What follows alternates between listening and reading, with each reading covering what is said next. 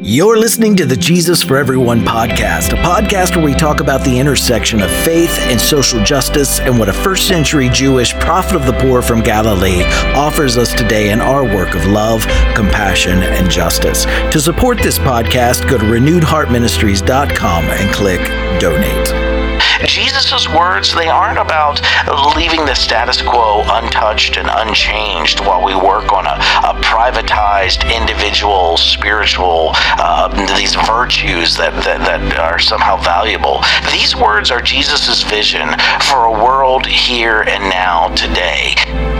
Welcome, everyone, to this week's episode of the Jesus for Everyone podcast. My name is Herb Montgomery, and this is episode 454. Our title this week is A New Iteration of Our Present World, and our reading is from the Gospel of Matthew. This is Matthew 5 1 through 12. Now, when Jesus saw the crowds, he went up on a mountainside and sat down. His disciples came to him, and he began to teach them. He said, Blessed are the poor in spirit, for theirs is the kingdom of heaven. Blessed are those who mourn, for they will be comforted. Blessed are the meek, for they will inherit the earth.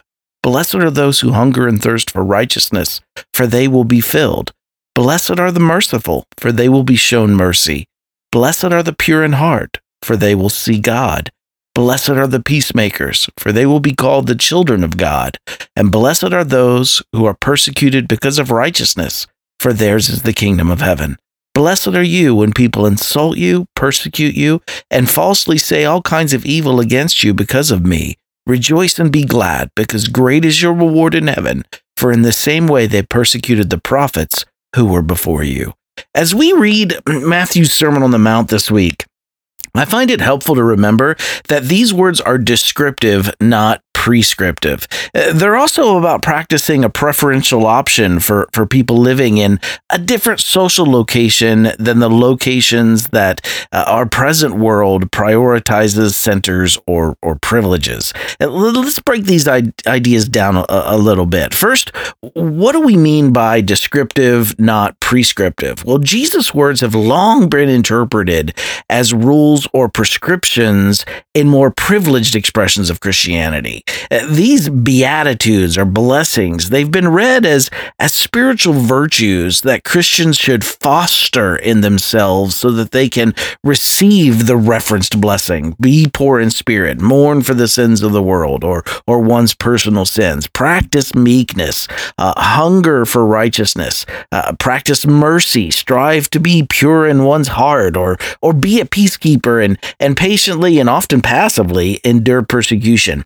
So, in this interpretation, we should practice all of these virtues uh, for our whole lives, knowing that we will will reap in the end a, a, a, reward. And I could not disagree more with this interpretation.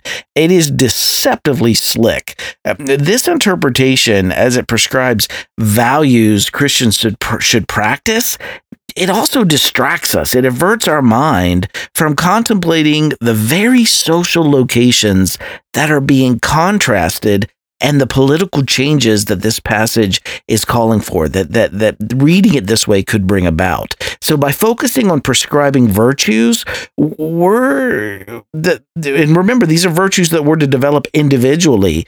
The social location of the privileged, the powerful, and the propertied, it becomes protected in that interpretation rather than being addressed and called into question. Jesus' original, deeply political words here they end up being replaced with a supposedly apolitical and benign interpretation that leaves our present systems of privilege and priority, it leaves them unquestioned, it leaves them unchallenged, and it leaves them unchanged. To interpret these words descriptively instead, it means being concerned with the material political harms that people are presently suffering right now, and not only focusing, um, not, not simply focusing them on, on future rewards. So let's look at what that means, starting with the first blessing. In the first blessing, Jesus called for a blessing on those who are poor in spirit. Who are these people? Well, well, speaking of John the Baptist as a child in Luke, Luke's gospel in Luke 180, it says, And the child grew and became strong in spirit. He lived in the wilderness until he appeared publicly to Israel. So John the Baptist was strong in spirit and contrasts with those that Jesus described as as poor in spirit. Uh, Jesus is referring to those who have been pushed down or pushed out or treated unfairly or whose spirits have been so broken by the systems of this world.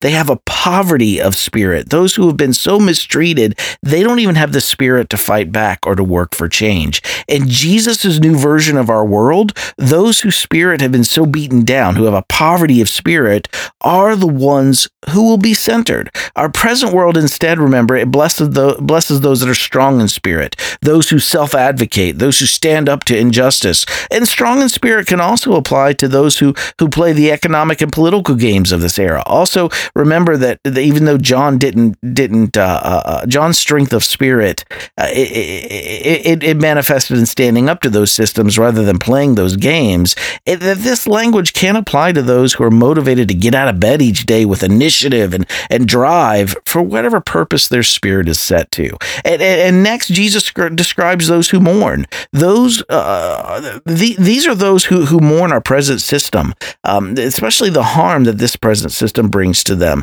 such as grief or, or, or loss. Uh, for those who mourn the way things are, the, uh, the, the things that have been taken from them, Jesus offers a new world especially for them.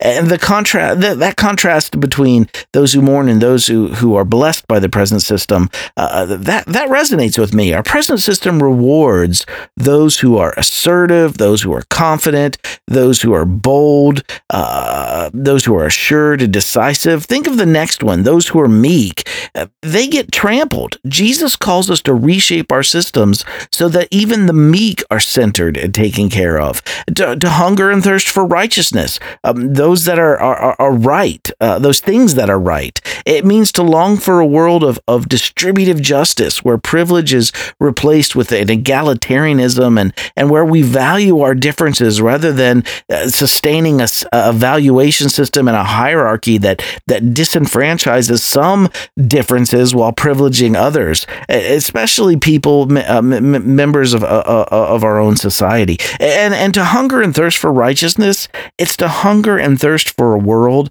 that is a just just, safe, as we often say around here, compassionate home for all of us. It's it's it's those who hunger and thirst for for a world that has a space large enough f- for all the ways that we're different from one another. Those who are pure in heart, those are those who have not allowed the present system to change them. I think of the elderly war protester who, who stood alone night after night in front of the White House with a single candle lit in protest of the, the Vietnam War. When asked if he really thought that his little candle would change anything, he responded, I don't do this every night to change them. I do this so that they don't change me. And, and peace keep, peacemakers. Peacemakers are quite different from peacekeepers. Uh, people who prioritize the keeping the peace, um, they're, they're the ones who, who, who don't want to rock the boat. They don't want to cause a scene. They don't want to cause a stir. Uh, just leave things the way they are. Keep the peace. Peacemakers, instead, they realize that genuine peace is arrived at through a distributive justice for everyone, a society where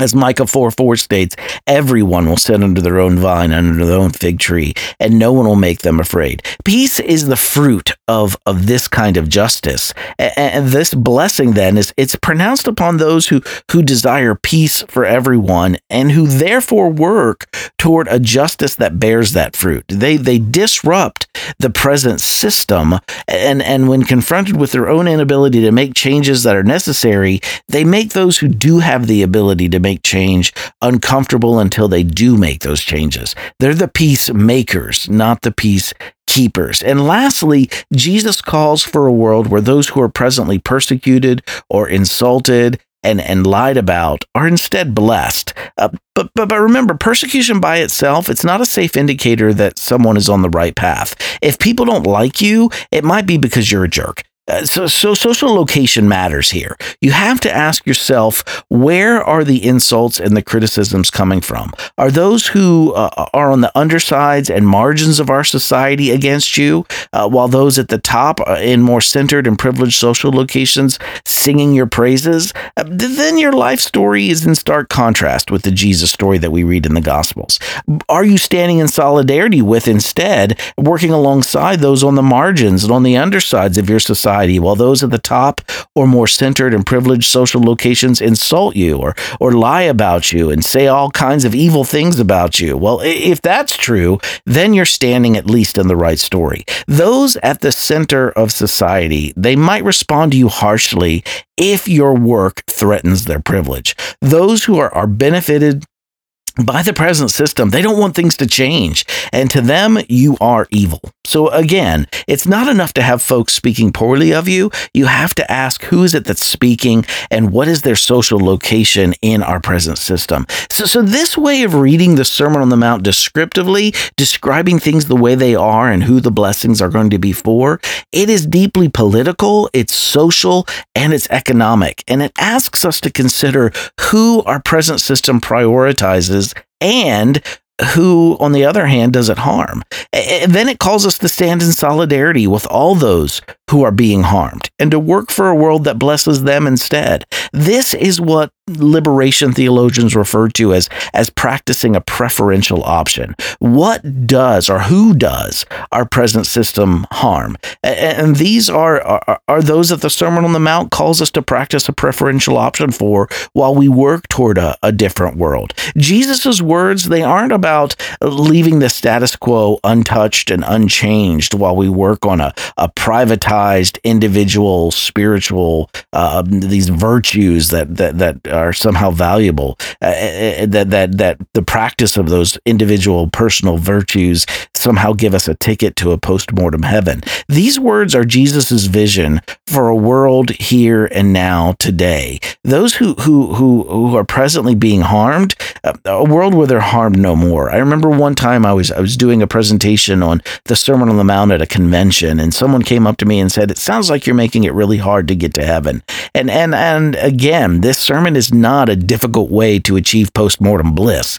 This is a, a, a call for us to do the difficult but worthwhile work of, of changing our present iteration of our world. A world where, where the marginalized and the disenfranchised are valued, where their worth and their humanity are embraced and, and supported. So if you were to rewrite the Sermon on the Mount um, who, who would who would you what what people groups or communities would you include in your rewrite? Heart group application, share something that spoke to you from this week's eSight or podcast episode with your heart group. Number two, if again, if you were to rewrite this Sermon on the Mount today, um, which people would, would yours include? Discuss that with your group. And then number three, what can you do this week, big or small, to continue setting in motion the work of shaping our world into a safe, compassionate, just home for everyone? Thanks for checking in with us today. You can find Renewed Heart Ministries on Twitter, Facebook, and Instagram. If you haven't done so already,